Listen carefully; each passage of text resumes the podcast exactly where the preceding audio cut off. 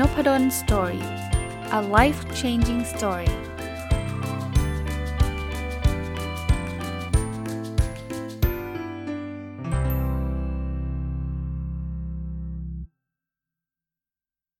สวัสดีครับ ยินดีต้อนรับเข้าสู่นพดล Story Podcast นะครับ วันนี้จะเอาหนังสือที่ชื่อว่าเป็นคนอ่อนไหวให้มีความสุขนะครับ เขียนโดยคุณทาเคดะยุกินะครับ แล้วก็แปลโดยคุณอนิสาเกมเผ่าพันธ์มารีวิวให้ฟังนะครับ ก็ชื่อหนังสือน่าสนใจนะ ผมคิดว่าหลายคนเนี่ยเป็นคนที่มีลักษณะอ่อนไหวได้ง่ายนะครับ คราวนี้คนที่อ่อนไหวง่ายเนี่ยบางครั้งก็อาจจะมีความทุกข์ง่ายเช่นเดียวกันทำไมถึงพูดแบบนั้น เพราะว่าเขาเขาเซนซิทีฟอะถ้าใช้ชื่อภาษาอังกฤษเขาเซนซิทีฟนะบางคนพูดจาบางอย่างเนี่ยอาจจะคนที่ไม่ค่อยอ่อนไหวก็จะรู้สึกปล่อยผ่านหรือว่าไม่ได้ไม่ได้ไม่ได้รู้สึกอะไรเลย แต่คนอ่อนไหวง่ายเนี่ยเขาจะกลับมาคิดนะ เอ๊ะทำไมเขาถึงไม่ชอบเราหรืออะไรแบบนี้คราวนี้เป็นแบบนี้บ่อยๆเนี่ยมันก็ไม่มีความสุขถูกไหม คราวนี้ลองอธิบายจากหนังสือก่อนหนังสือเขาบอกว่าคนอ่อนไหวง่ายเป็นคนแบบนี้แหละนะครับ อย่างแรกคือระบบประสาทในสมองของคนอ่อนไหวง่ายนั้นตอบสนองต่อสิ่งกระตุ้นเราได้ง่ายและค่อนข้างไวครับคืออย่างที่ผมบอกครับบางทีมันเป็นจากจากยีนหรือจากระบบประสาท เพราะฉะนั้นเนี่ยจะมีลักษณะแบบนี้ฮะคือเขาจะสังเกตเห็นสิ่งเล็กๆ น้อยๆ ที่เป็นเรื่องธรรมดาได้ได้ละเอียดมากเลยนะครับ บางคนชอบบอกว่าเป็นคนคิดมากอะ นะครับแต่แต่มันเป็นลักษณะของเขานะแล้วคนที่อ่อนไหวเขาก็รู้สึกว่าทำไมทำไมเรื่องนี้ไม่ใช่ปกติแล้วไงนะครับนั้นสิ่งจำเป็นสำหรับคนอ่อนไหวง่าย ไม่ใช่อย่าไปบอกเขาว่าอย่าใส่ใจ เพราะเขาทำไม่ได้ครับ เพราะเป็นลักษณะของเขาเขามีลักษณะที่ใส่ใจนะครับหนังสือเขาบอกว่าความอ่อนไหวเนี่ยมันคือรากฐานของการดำเนินชีวิตสำหรับคนที่อ่อนไหวง่ายนะคืออย่างที่เมื่อกี้เล่าครับเขามีพลังอย่างหนึ่งพลังสัมผัสรับรู้เนี่ยโดดเด่นมาก นะครับสรุปได้ง่ายๆเลยคือเขารับรู้ได้เร็วนะครับไม่ว่าจะเป็นเรื่องลอกนอกตัวนะ เช่น อารมณ์ความรู้สึกของคนอื่นเขาจะเห็นเลยว่าคนนี้ดูท่าทางบึง้ง คนนี้หน้าทางอุดหงิด คนนี้รู้สึกยังไงนะ หรือเป็นสิ่งที่เกิดขึ้นภายในตัวเนี่ยเขาจะรู้สึกถึงความรู้สึกตัวเองไอเดียอะไรเนี่ย มันมันมันเซนซิทีฟอะมันเข้าใจแบบนั้นได้ง่าย รู้สึกได้ง่ายนะครับ พูดแบบนี้บอกว่าเอางั้นแย่แล้ว ฉันเป็นคนอ่อนไหวง่ายนี่ฉันไม่มีทางมีความสุขแล้วไม่นะครับ ขึ้นอยู่กับว่าเราเลือกอ่อนไหวในเรื่องไหน คืองี้คือถ้าเป็นอ่อนไหวง่ายในเรื่องที่มันเป็นทุกข์เขาเห็นเพื่อนร่วมงานหงุดหงิดเขาจะรู้สึกเลยเฮ้ยหงุดหงิดเพราะเราหรือเปล่า หรือว่าตอนนั้นที่เราพูดหรือวันนั้นที่เราเดินชนเขาทุกโอ้โหคิดกันไปใหญ่เลย แล้วยิ่งคิดก็ยิ่งห่อเหี่ยว แล้วก็ไปเจอฝนตกอีกอุ้ยฝนตกทำไมถึงชีวิตลำบากต้องระวังระวังตัวทั้งวันเลยอะไรเงี้ยอันนี้คืออ่อนไหวง่ายในในทางลบ แต่ถ้าอ่อนไหวง่ายในทางบวกเนี่ยนะ เขาตื่นมาเขาจะรู้สึกว่า เอ้ยอากาศเย็นๆ เอ้ยอากาศดีว่ะ แล้วเดินไปมีคนทัก สวัสดีเฮ้ยโห เรานี่เป็นคนโชคดีเนาะ เพราะเขาเป็นคนช่างสังเกตไง คนนี้ยิ้มแย้มแสดงว่าเขาชอบเราแน่เลยนะครับ พอเราเริ่มเขียนบทความ เฮ้ย มันสนุก คืออ่อนไหวง่ายก็จะจะเซนซิทีฟ แต่คราวนี้เซนซิทีฟเป็นวันที่ดีอะนะครับ เพราะนั้นลองลองถ้าถ้าเราเป็นคนอ่อนไหวง่าย เราเปลี่ยนเปลี่ยนตัวเราไม่ได้เนี่ย ลองฝึกอ่อนไหวกับสิ่งที่มันเป็นบวกเยอะๆนะครับ แต่เนี้ยพูดง่ายทำยาก ถ้าเป็นคนที่อ่อนไหวจริงๆเนี่ยมันในหนังสือก็เขียนนะคือเวลาอ่อนไหวง่ายเนี่ยคือมันจับทั้งหมดเลย คือมันไม่สามารถสกรีนได้เร็วๆอะว่าอันนี้เป็นเรื่องลบอยากมาอ่อนไหวอันนี้เป็นเรื่องบวกอ่อนไหวไม่ได้ครับ มันมันกวาดมาหมดเลยครับ เพราะฉะนั้นเนี่ยเขาก็จะมีความสุขง่าย แล้วก็อาจจะมีความเครียดได้ง่ายเช่นเดียวกัน ข้อแนะนำหนังสือนี้เขาเลยบอกว่าสิ่งจำเป็นสำหรับคนอ่อนไหวง่ายเนี่ยไม่ใช่แค่สร้างหรือเปลี่ยนแปลงตัวเอง เพื่อให้ทนทานต่อความเจ็บปวดหรือความเครียดนะเพราะมันเปลี่ยนยากนะ แล้วก็ไม่ใช่การแซงไม่รู้สึกนะเอ้ยงั้นไม่ฉันไม่คิดแต่มันแซงไม่ได้ไงนะครับแต่เป็นการมีปฏิสัมพันธ์กับผู้อื่นในสภาพแวดล้อมการทำงานที่เหมาะกับตัวเองครับ อันนี้แหละที่เป็นหัวใจของหนังสือเล่มนี้ คราวนี้คนที่อ่อนไหวง่ายหลายคนเนี่ยมีอาการรู้สึกเหนื่อยเวลาอยู่กับผู้คนนะเขาบอกว่าเป็นเพราะว่าระดับแรงกระตุ้นเราที่เหมาะสมของแต่ละคนไม่เท่ากันนะครับเขาบอกว่าไอเนี่ยเวลาคนอ่อนไหวง่ายเนี่ยจะแบบอยู่แล้วก็จะจะจะเหนื่อย เพราะว่าเขามีประสาทสัมผัสอะ เขาจะรู้สึกมันเลยบรรยากาศมันมันอึมครึมเว้ยมันก็จะเริ่มเหนื่อยละหรือเสียงพูดตัวเองดังเกินไปไหมเอ๊ะใครกำลังสนุกใครกำลังฝืนหัวเราะนะครับ หรืออันอาหารถูกจัดครบทุกคนหรือเปล่าเอ๊ะทำไมเครื่องเสียงเครื่องแอร์มันทำไมเสียงแบบนั้น คือเซนซิทีฟไปหมดเลย อารมณ์เป็นแบบนั้น เหนื่อยแน่นอนเนาะ เพราะว่าเขาระดับเขาถูกกระตุ้นเราเนี่ยมันมันมันมันเขารู้สึกว่ามันเยอะสำหรับเขา อีกอาการหนึ่งของคนที่เขาเรียกว่าเซนซิทีฟเนาะอ่อนไหวง่ายเนี่ยคือดูเหมือนคนจุกจิก ดูเหมือนไปสังเกตเห็นข้อผิดพลาดนู่นนี่นั่น แล้วไปไปบางทีถูกถูกเบลม ถูกว่าว่าเป็นคนสมบูรณ์แบบเขาบอกว่าไม่ใช่นะเขาไม่ได้รักความสมบูรณ์แบบนะ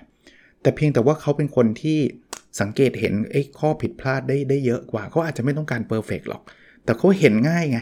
มันสะกดผิดอะไรเงี้ยคือคือคือดูเหมือนจุกจิกเป็นลักษณะแบบนั้นนะครับ อีกลักษณะหนึ่งที่อาจจะดูสำหรับคนภายนอกจะดูไม่ค่อยไม่ค่อยดีนะ คือเป็นคนคิดมาก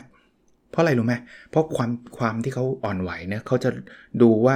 เอ๊ะอันนี้มันดีไหมอันนี้ไม่ดีไหมอันนี้มีข้อบกพร่องหรือเปล่า ดูมันทุกเรื่องพอนิดดูมันทุกเรื่องเนี่ย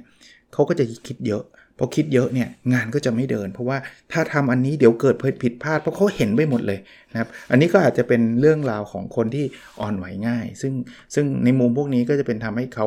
เขาลำบากในการทำงานคราวนี้แล้วจะทํำยังไงเนาะเขาบอกว่าถ้าคุณเป็นคนที่แบบว่าไม่กล้าจะเริ่มทำอะไรสักที เพราะว่าดูนู่นดูนี่ดูนั่นเต็มไปหมดเลย ให้ใช้คำว่าเอาเป็นว่า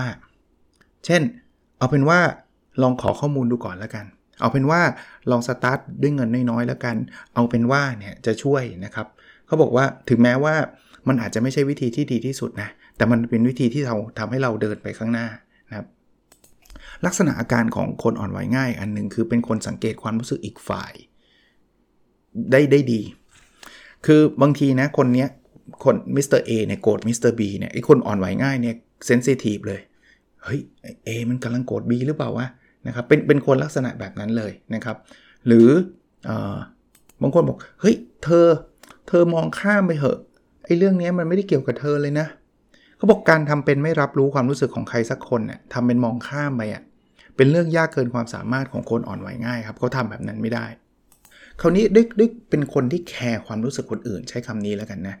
สิ่งที่เกิดขึ้นจริงๆมันดูเหมือนดีนะ เพราะว่าเราแคร์ความรู้สึกเขาเนี่ย คนอื่นก็น่าจะรักเราเนาะเพราะเราแคร์เขาแต่ว่าสิ่งที่เกิดขึ้นก็คือว่าเขาจะเหนื่อยครับ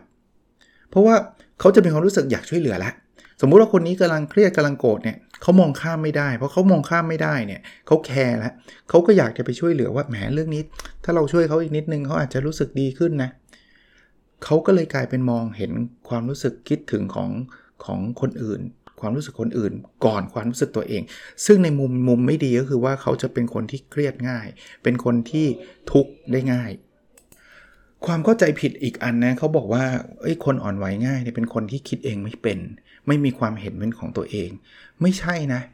เขาบอกว่าเรามีความคิดความเห็นเราอยากพูดนะแต่บางทีมันพูดไม่ออก เพราะรู้สึกว่าเราควรทำความต้องการของอีกฝ่ายมากกว่า เกรงใจไง กลัวอีกฝ่ายโกรธกลัวอีกฝ่ายไม่พอใจ อย่าเอาตัวเองเข้าไปขัดเลยเนี่ยคนอ่อนไหวง่ายจะคิดแบบนี้บ่อยมาก เพราะฉะนั้นเนี่ยส่วนใหญ่นะถ้าประชงประชุมอะไรกันถามความคิดเห็นเนี่ยเขาจะจบลงด้วยกันคิดว่าไม่เขาไม่มีความเห็นกันแล้วกันนะครับคราวนี้ในหนังสือจะสอดแทรกตลอดนะเขาจะพูดถึงอาการความรู้สึกแล้วก็วิธีแก้ไข อาจจะไม่ได้แยกออกมาชัดเจนนะเขาก็จะสอดแทรกผมก็จะเล่าตามที่หนังสือเขาเล่านะเขาบอกว่าเนื่องจากคนอ่อนไหวง่ายเนี่ยจะ วาวุ่นใจ จะแคร์ความรู้สึกตลอดเนี่ยถ้าอยากใช้ชีวิตแบบเบิกบานเนี่ยต้องรู้จักปิดปฏิกิริยาตอบสนองอัตโนมัตินี้บ้าง มันมันมันปิดได้ตลอดไม่ได้นะครับเขาบอกยั้งตัวเองไว้สักนิด แล้วบอกว่าถามตัวเองว่าเราอยากทำอะไรกันแน่เนาะเพื่อถามตัวเองให้แน่ใจว่า จะตอบสนองจริงหรือไม่นะครับ ที่สำคัญคือจะต้องเป็นคนเลือกวิธีการตอบสนองไม่ใช่ทำตามความคิดคนอื่นนะครับ พยายามถามเขาว่าเราเราอยากทำแบบนี้จริงไหม เราอยากจะทำมีพฤติกรรมแบบนี้จริงไหม ถามตัวเองหน่อยนะเริ่มค่อยๆ เริ่มมันคงทำไม่ได้ทันที เพราะว่าถ้าถ้าทำทันทีเราก็ไม่อ่อนไหวง่ายตั้งแต่ต้นแล้วล่ะ ค่อยๆ เริ่มบางอย่างอาจจะลองทำในสิ่งที่ตัวเองต้องการหน่อยนะ ผมไม่ได้เชียร์ว่าต้องพลิกไปเลยพรุ่งนี้ฉันจะไม่สนใจใครแล้ว มันคงทำไม่ได้ง่ายแบบนั้น แต่เขาบอกว่าพอเริ่มทำในสิ่งที่ตัวเองต้องการเนี่ยตัวเองจะรู้สึกดีขึ้น หนังสือเขาบอกค้นหาสิ่งที่เหมาะกับตัวเองแทนการเปลี่ยนตัวเองนะอันไหนเหมาะงานไหนเหมาะงานไหนชอบ ลองพยายามทำตรงนั้นให้มากขึ้นมากขึ้น เราก็จะรู้สึกดีขึ้นเรื่อย ๆ อันนี้เป็นบทที่1นนะเป็นพื้นฐานสู่ความปลอดโปร่งสบายใจของคนอ่อนไหวง่าย มาถึงบทที่2บอกเคล็ดลับแสนง่ายที่ป้องกันความเครียดในแต่ละวันโอ้อันนี้น่าจะเป็นประโยชน์มาก เขาบอกว่ามีการพลิกแพลงเพื่อปกป้องตัวเองจากสิ่งกระตุ้นเรา เรารู้ตัวเองเนาะว่าเราอ่อนไหวง่ายเพราะนั้นจะมีสิ่งกระตุ้นเข้ามาอยู่เรื่อยๆเนี่ยอย่างแรกก็บอกป้องกันเชิงเชิงกายภาพ แทนการปิดกั้นหัวใจ คือถ้ามันไปเจอสิ่งกระตุ้นเราเราต้องพยายามอดทนพยายามนู่นนี่นั่นมันลำบาก เพราะนั้นนี่หยุดหยุดตั้งแต่แรกเลยนะครับ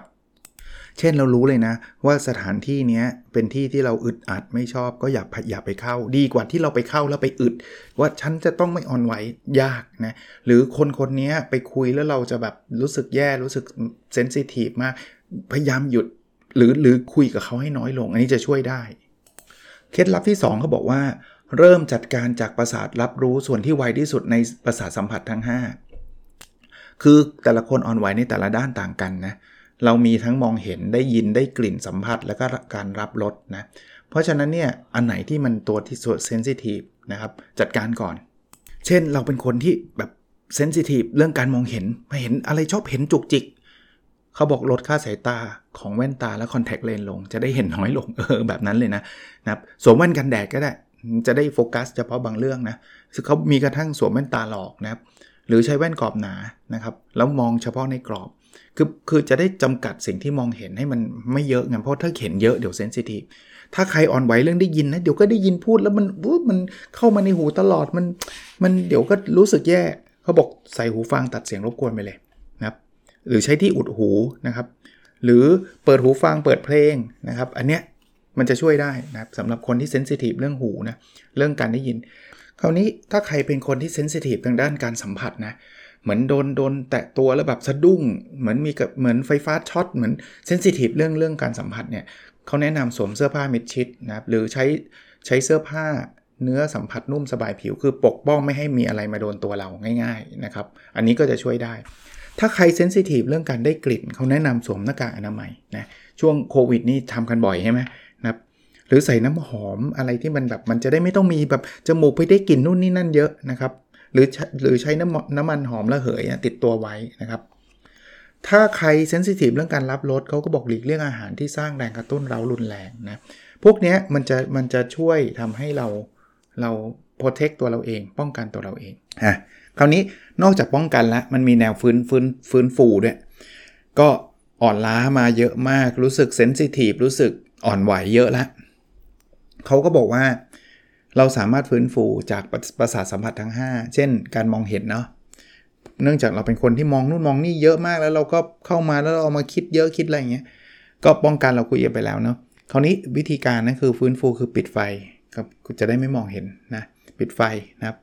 หรือใส่ผ้าคาดตาเลย ใครที่นอนหลับยากๆ ชอบมองนู่นมองนี่ใส่ผ้าคาดตานะครับเขาบอกว่าหรือไม่ก็จุดเทียนนะครับ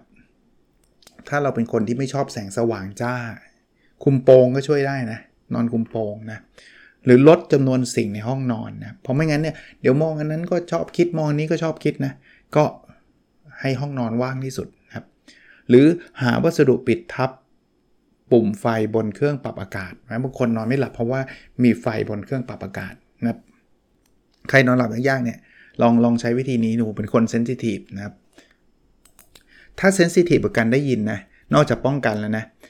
หาวิธีการฟื้นฟูไปอยู่ที่เงียบๆครับ เราไม่ชอบนั้นที่อึกระทึกคึกโคมแล้วก็หลีกเลี่ยงนั่นแหละแต่ว่าถ้าเราอยากฟื้นฟูก็ไปอยู่ที่เงียบๆนะครับ หรือใช้หูฟังประสิทธิภาพดีนะใส่หูฟังซะนะครับใส่หูฟังตัดเสียงนี่ช่วยได้เยอะนะครับ หรือเปิดเสียงดนตรีนุ่มๆฟังสบายนะครับ เราจะได้ไม่ได้คิดอะไรเยอะ แล้วก็อย่าไม่วางเครื่องใช้ไฟฟ้าไว้ในห้องนอน มันจะมันจะมีเสียงตลอดใช่ไหมเดี๋ยวก็เสียงลายเสียงอะไรดังขึ้นมา แล้วเราก็เซนซิทีฟอีกนะบางคนได้ยินเสียงลายผวาอย่างเงี้ยนะครับ ถ้าเป็นการสัมผัสนะเขาบอกว่าห่อตัวด้วยวัสดุถักทอหน้าพิรมนะครับ เช่น ผ้าห่มเนื้อผ้าสำลีหรือผ้าห่มเนื้อฟูนุ่มสบายผิวเพราะเราเซนซิทีฟกับผิวเรานะหรือสวมชุดอยู่บ้านที่สบายตัวนะอันนี้อันนี้จะช่วยได้ ถ้าใครเซนซิทีฟกับกลิ่น ก็บอกจุดเทียนอโรมาเลยนะ หรือไม่ก็หาสถานที่ที่มีกลิ่นชวนให้จิตสงบนะบางคนชอบกลิ่นทะเลเงี้ยกลิ่นภูเขาเวลาอยู่บนยอดเขาอะไรเงี้ยถ้าเป็นไปได้นะผมก็เข้าใจแหละทำงานอยู่กรุงเทพนะทะเลยอดเขาแล้วมันก็ลำบากนะลองดูครับถ้ารับรับเรื่องรับรสนะก็เลือกกินอาหารรสชาติเรียบง่ายนะครับ อย่าฉุดฉาดอย่าเผ็ดจี๊ดอะไรเงี้ยมันก็จะเซนซิทีฟน้อยลง อีกเรื่องฮะคือเรื่องการพักเนาะก็บอกว่าคนเซนซิทีฟเนี่ย อาจจะต้องขอขอคล้ายๆทำเอาเวลาพักนะบอกไปเลยบอกว่าวันนี้งานยุ่งมากจนล้า เพราะนั้นขอพักอยู่ในห้องคนเดียวนะ เพราะว่าบางทีเครียดมาที่ทำงาน sensitive เยอะนะกลับมาบ้านก็จะมา sensitive ต่อก็ไม่ไหวนะเพราะนั้นเนี่ยบอกเขาเลยตรงๆว่าเขาขออยู่ในห้องเงียบๆคนเดียวก่อนนะเพราะราะฉะนั้นเขาจะได้ฟื้นฟูอย่างที่บอกนะครับเขาจะได้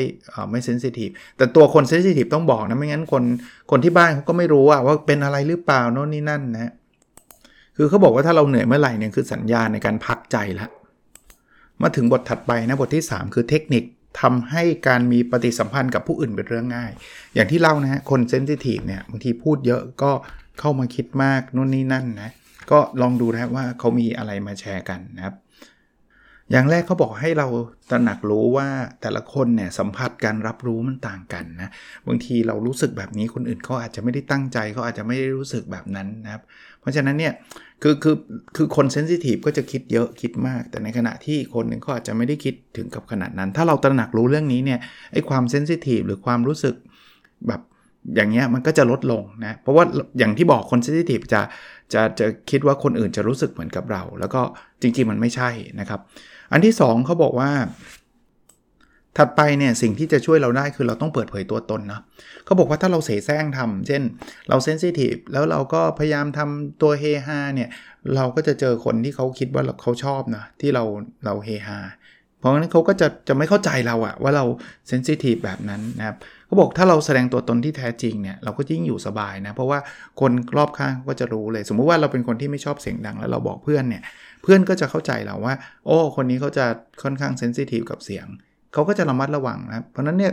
เราก็จะไม่ต้องไปเผชิญ แต่ถ้าเกิดเราทำท่าบอกว่าเอ้ยเสียงดังสนุกจังเลยคือเฟกอะ่ะจริงๆไม่ได้รู้สึกแบบนั้นนะเพื่อนเขาก็ดังสนุกสนานเขาก็รู้สึกว่า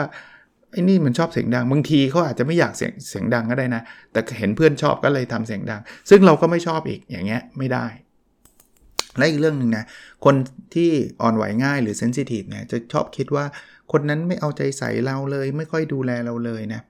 เขาบอกว่ามันมันก็กลับไปที่ concept เดิมนะ ทุกคนมันไม่เหมือนกันนะครับ ให้มองแบบนี้นะว่าการที่เขาไม่เอาใจใส่เราไม่ได้แปลว่าเขานิสัยไม่ดีนะนะครับเขาอาจจะไม่เก่งเรื่องเรื่องการสังเกตเหมือนกับที่เราเก่ง เหมือนกับที่เราค่อนข้างอ่อนไหวหรือ sensitive ในเรื่องนั้นนะคนคนเราเนี่ยมีระดับความ sensitive ในแต่ละเรื่องเนี่ยแตกต่างกันเออและเรื่องนี้ด้วยนี่น่าสนใจนะเขาบอกว่าบางทีคนที่ sensitive เนี่ย จะพยายามกดตัวเองบอกว่าเออเราห้ามห้ามเกลียดใคร ห้ามตั้งแง่รังเกียจเขาบอกว่าไม่ใช่ จริง ๆ เราเกลียดได้ ถ้าเราไม่ชอบก็คือเกลียดก็คือเกลียดนะครับ อย่าไปกดตัวเองว่าเฮ้ยไม่ได้ฉันต้องเป็นคนดี ฉันต้องไม่รังเกียจใครไม่ไม่ไม่ไม่จำเป็นต้องทำแบบนั้น แต่เพียงแต่ว่าเกลียดก็ไม่ได้แปลว่าต้องแบบไปด่าเขาทันที หรือว่าไปชกต่อยเขาอันนั้นก็ก็เกินเลยนะแต่ว่าอย่าไปกดว่าห้ามเกลียด บอกเขาได้นะในบางเรื่องพฤติกรรมอย่างที่เมื่อกี้เราคุยกันนะว่า ถ้าไม่ชอบอะไรก็สามารถที่จะพูด หรือถ้าเกิดมันแบบบอกไม่ได้ เพราะว่าเป็นคนที่แบบเออถ้าพูดแล้วทะเลาะกันแน่นอน ก็พยายามหลบเลี่ยงอะนะครับ ถ้าเป็นไปได้ก็ก็อย่าเข้าใกล้กับคนที่เรารู้สึกว่าเข้าไปแล้ว มีแต่เรื่องลบแล้วก็ทำให้เราเครียดนะครับ แล้วคนที่คิดมากหรือว่าเซนซิทีฟเนี่ยนะเขาบอกว่าวิธีการแก้อีกอันหนึ่งเนี่ยเขาบอกว่าทวนถามให้แน่ใจว่าสิ่งที่ตนสันนิษฐานเนี่ยถูกต้องมากแค่ไหนนะครับคืออย่างที่อย่างเมื่อกี้ที่บอกนะเราเราเป็นคนสังเกต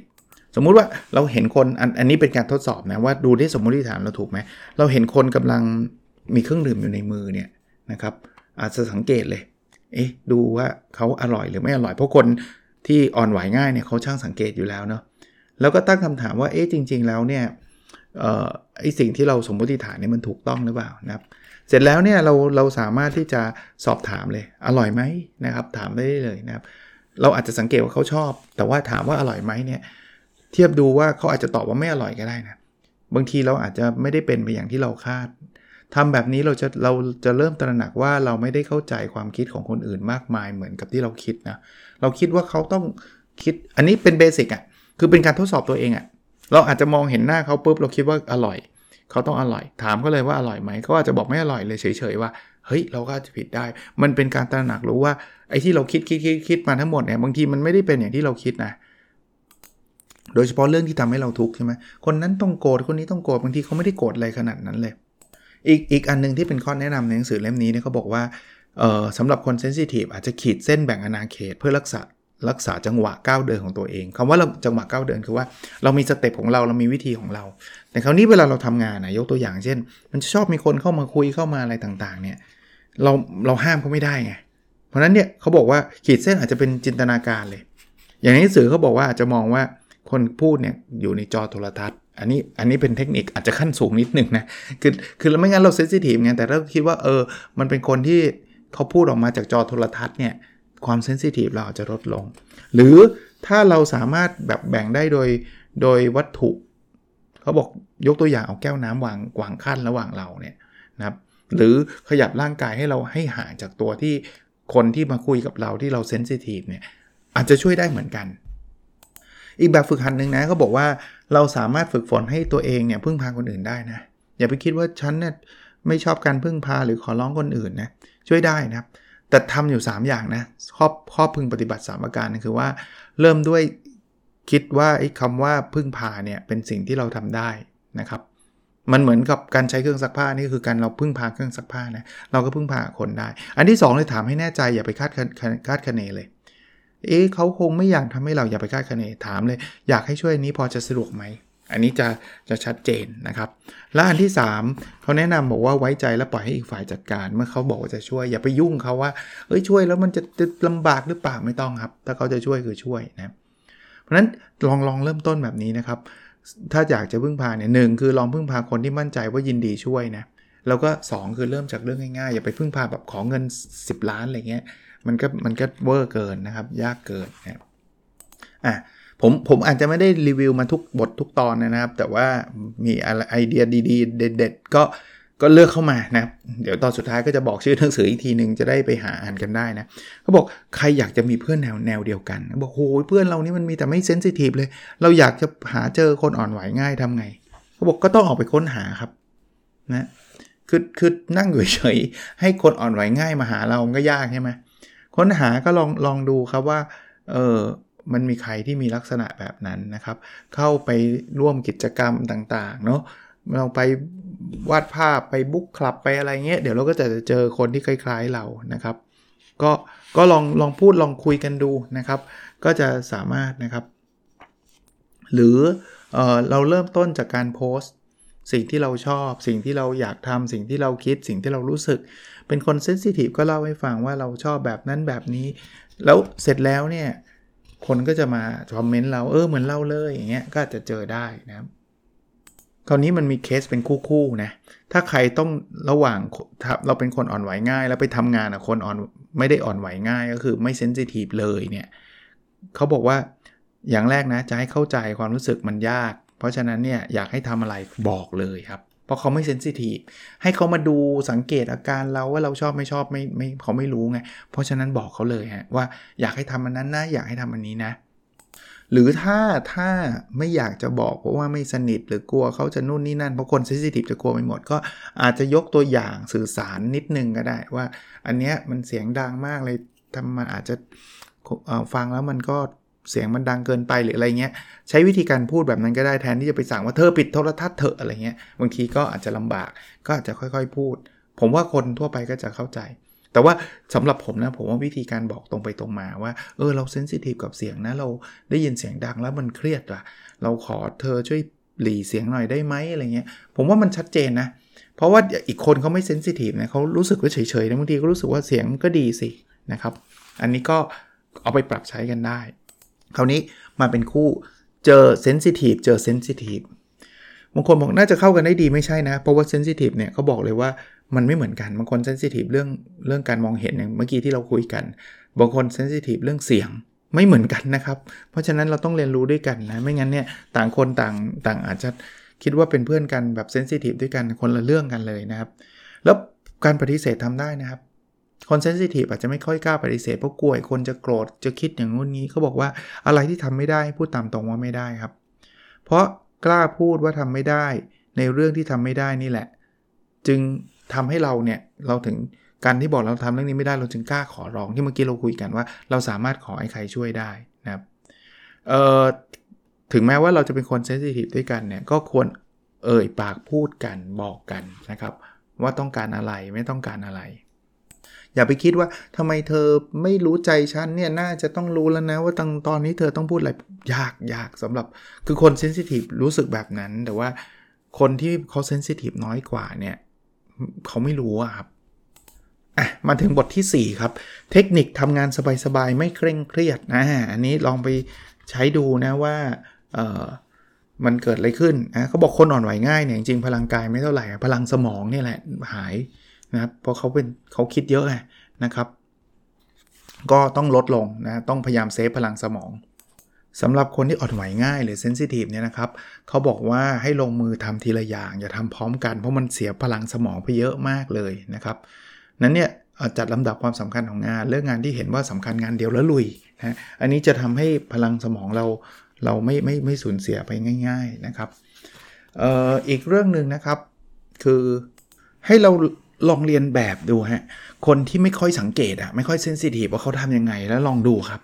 คือบางทีเราเราเราคิดเยอะคิดมากไปอะคนที่เขาไม่ค่อยคิดอะเขาทำยังไงบ้าง ลองเราคงเปลี่ยนไปเป็นแบบเขาไม่ได้หรอก เพราะว่าธรรมชาติเราเป็นแบบนั้น แต่ลองลองทำดู กับอีกงานหนึ่งเขาแนะนำบอกทำงานในสิ่งที่คิดว่าดีครับ ถ้าอะไรที่เราคิดว่ามันเป็นสิ่งที่ที่มีประโยชน์ที่ดีนะครับ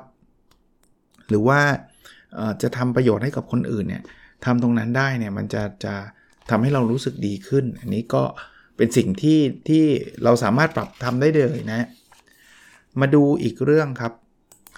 ถ้าสมมุติว่าเราจะเจอคนอารมณ์เสีย แล้วก็เราก็อ่อนไหวนะพอเข้าอารมณ์เสียเราก็เครียดเราก็รู้สึกแย่เนี่ยเขาบอกมี 3 ข้อที่เราทำได้นะคืออย่าไปยุ่งเกี่ยวเมื่อรู้สึกว่าเขากำลังอารมณ์เสียถ้าหลบได้หลบนะครับ อันที่ 2 คือเว้นระยะห่างทางกายภาพให้มากที่สุดอย่าไปยืนใกล้ๆนะมันยิ่งเครียดรับพลังลบมาเยอะๆ แล้วก็อันที่ 3 คือใส่ใจดูแลตัวเราเอง ไม่ใช่ใส่ใจอีกฝ่ายนะดูอารมณ์ของตัวเองว่าอารมณ์เป็นยังไง แคร์กับตัวเองให้มากขึ้น ในหนังสือมีอันนี้ด้วยนะครับ วิธีการเลือกงานที่เหมาะกับตัวเองนะเขามี 3 วงกลมเขาบอกว่า intercept หรือจุดร่วมของ 3 วงเนี่ยคืองานที่เหมาะตัวเองคือ1ความตั้งใจสิ่งที่อยากทำสิ่งที่เห็นว่าดี เออ คืนนี้มันดีนะ 2 คือเป็นงานที่เหมาะกับเรานะครับและ 3 คือสิ่งแวดล้อมในที่ทำงานและเงื่อนไขในการทำงานช่วยเสริมนะถ้าเจองานแบบนั้นเนี่ยก็ทำเลยเซนซิทีฟเนี่ยให้เลือกงานที่มันเหมาะ มีคำถามว่าเทคนิคทั้งหมดเนี่ยถ้าเกิดมันใช้ไม่ได้ทำไงเขาบอกว่าสุดท้ายเนี่ยถ้าเกิดแบบทำแล้วมันเบิร์นเอา มันแย่มันเครียดทุกวันเนี่ยคืนยังทำงานอยู่ที่นี่ไม่ดีแน่ก็ต้องออกอะก็ต้องหนีอะนะครับเอาตรงๆก็ต้องเป็นแบบนั้นนะครับ ถ้าถ้าทำมาทุกวิธีแล้วมันไม่ได้ช่วยนะ แต่ก็เข้าใจนะ มันก็พูดง่ายทำยากนะ จะบอกให้ออกมันก็ไม่ใช่เป็นเรื่องง่าย ๆ เออมาถึงบทที่ 5 น่าจะเป็นบทสุดท้ายนะครับ วันนี้อาจจะยาวสักนิดนึง แต่ก็ถ้าจะให้มัน 2 ตอนก็มีอยู่ 2 เรื่องก็คือ 1 คือพรุ่งนี้ถูกขั้นอีกแล้ว มี OKR weekly นะ แล้วก็หนังสือเล่มนี้มันเหลืออีกนิดเดียวนะครับ ก็เลยอยากเอาให้จบเลย เทคนิคใช้คุณลักษณะของคนอ่อนไหวง่ายให้เป็นประโยชน์ครับ คืออ่อนไหวง่ายไม่ใช่เป็นข้อเสียหรือเซนซิทีฟไม่ได้เป็นข้อเสียซะทีเดียว มันมีประโยชน์ด้วย อย่างแรกนะฮะเขาบอกว่าคนอ่อนไหวง่ายเนี่ยมันมีขุมพลังอยู่ 5 ด้านนะคือ 1. พลังสัมผัสรับรู้นะเราจะเข้าใจอีกฝ่ายได้ดีนะครับ รับรู้ถึงความต้องการได้ดีนะครับ แล้วก็ทำให้เราอะบางทีก็มองถึงสิ่งดีๆ ของอีกฝ่ายได้นะครับ อันนี้ก็จะทำให้มีเพื่อนนะสำหรับคนที่เซนซิทีฟเนี่ย การทำงานเนี่ยนะคือเราจะรู้เลยว่าจุดที่ควรปรับปรุงแก้ไขคืออะไร ถึงแม้มันจะเป็นจุดเล็กๆ เพราะเราเซนซิทีฟเราสังเกตเห็นนะครับเราจะเป็นคนที่เช็คความเสี่ยงได้ดีเลย ว่าเรื่องนี้มีจุดอ่อนอะไรบ้างนะครับแล้วก็มองดูการเคลื่อนไหวแต่ละคนเนี่ยเข้าใจเลยนะหรือแม้กระทั่งงานอดิเรกเนี่ยเราจะสนุกกับเกมพวกจับผิดภาพอะไรเงี้ยลองไปเล่นดูนะที่ต้องใช้ความพิถีพิถันนะพวกนี้เก่งนะครับ แล้วก็ตระหนักถึงสิ่งเล็ก ๆ น้อย ๆ ในแต่ละวันว่ามันทำความสุขให้เราได้อย่างไรบ้างนะ อันนี้เขาเรียกพลังสัมผัสรับรู้เป็นพลังแรกนะ พลังที่ 2 คือพลังคิดคำหนึ่งนะเขาแปลมาสวยงามนะ คือคนอ่อนไหวจะเป็นคนที่พิเคราะห์พินิษได้ละเอียดลึกซึ้ง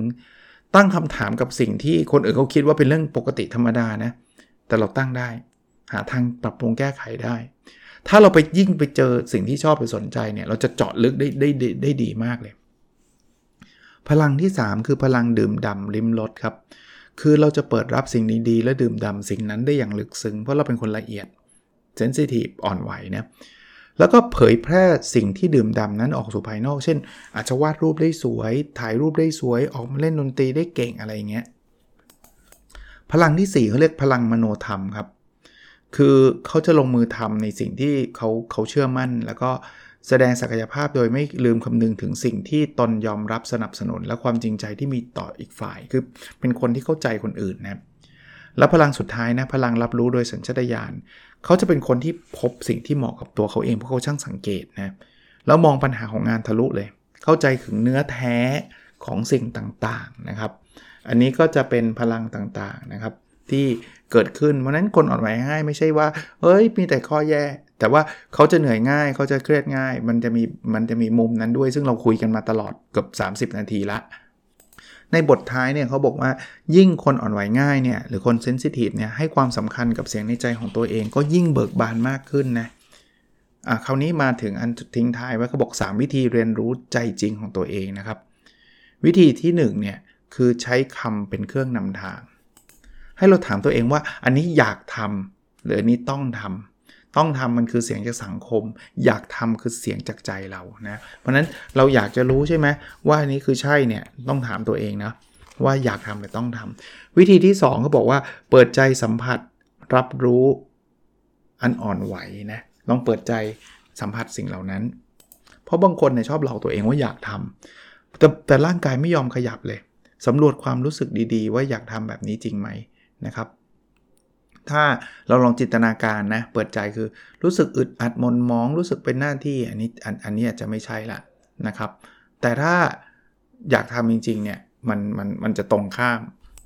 วิธีที่ 3เขาบอกว่าพูดคุยกับตัวเองนะเหมือนเหมือนเราคุยกับเพื่อนน่ะนะครับ ลองคุยกับตัวเองนะ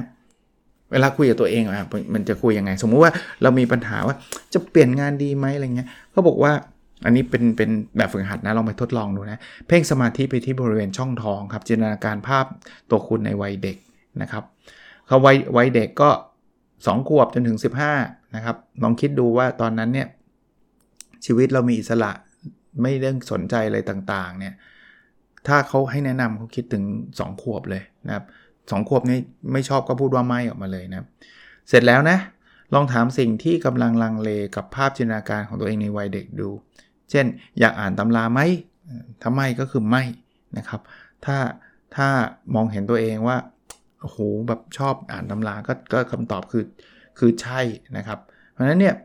เด็กในจินตนาการนั้นคือใจจริงของตัวเราเองนะก็ลองเอาไปฝึกปฏิบัติดูในหนังสือก็จะมีรายละเอียดปีกย่อยเต็มไปหมดเลยนะครับ ก็ผมว่าเหมาะกับคนที่อาจจะ1คือเป็นคนเซนซิทีฟเองนะครับ ที่เขาเขาก็รู้สึกแบบเนี่ย เหนื่อยล้าง่ายแบบอะไรอย่างเงี้ยสคือคนที่ต้องดีลกับคนเซนซิทีฟนะครับ คนที่อาจจะอยู่ใกล้อาจจะเป็นพ่อแม่พี่น้องลูกเพื่อนอะไรเงี้ยหรือเพื่อนร่วมงานหรือหัวหน้าหัวหน้านะครับ ก็อย่างที่บอกมันคือธรรมชาติของคนนะเขาบอกโลกนี้มีคนอ่อนไหวง่ายเนี่ยเยอะแยะมากมายเลยนะครับ แล้วคนที่พร้อมเป็นกำลังใจให้คนอ่อนไหวง่าย ก็มีเยอะแยะมากมายนะครับ คนอ่อนไหวง่ายไม่ใช่ไม่ใช่จุดด้อยนะครับเพียงแต่เราจะเหนื่อยนิดนึง ถ้าเรารู้รู้จักจัดการมันก็จะช่วยเราได้ แล้วมันก็มีจุดเด่นหลาย ๆ ข้อที่ผมก็เล่าให้ฟังนะสนใจหนังสือนะ ไม่ได้สปอนเซอร์ใด ๆ นะครับ อ่านมาจบแล้วก็เออมันมีประโยชน์นะครับเออเป็นคนอ่อนไหวให้มีความสุขนะครับ เขียนโดยโดยคุณทาเคดะยูกิ แล้วก็แปลโดยคุณอนิสาเกมเผ่าพันนะ ลองไปหาอ่านกันดูได้นะครับ แล้วเราพบกันในสดถัดไปครับ สวัสดีครับ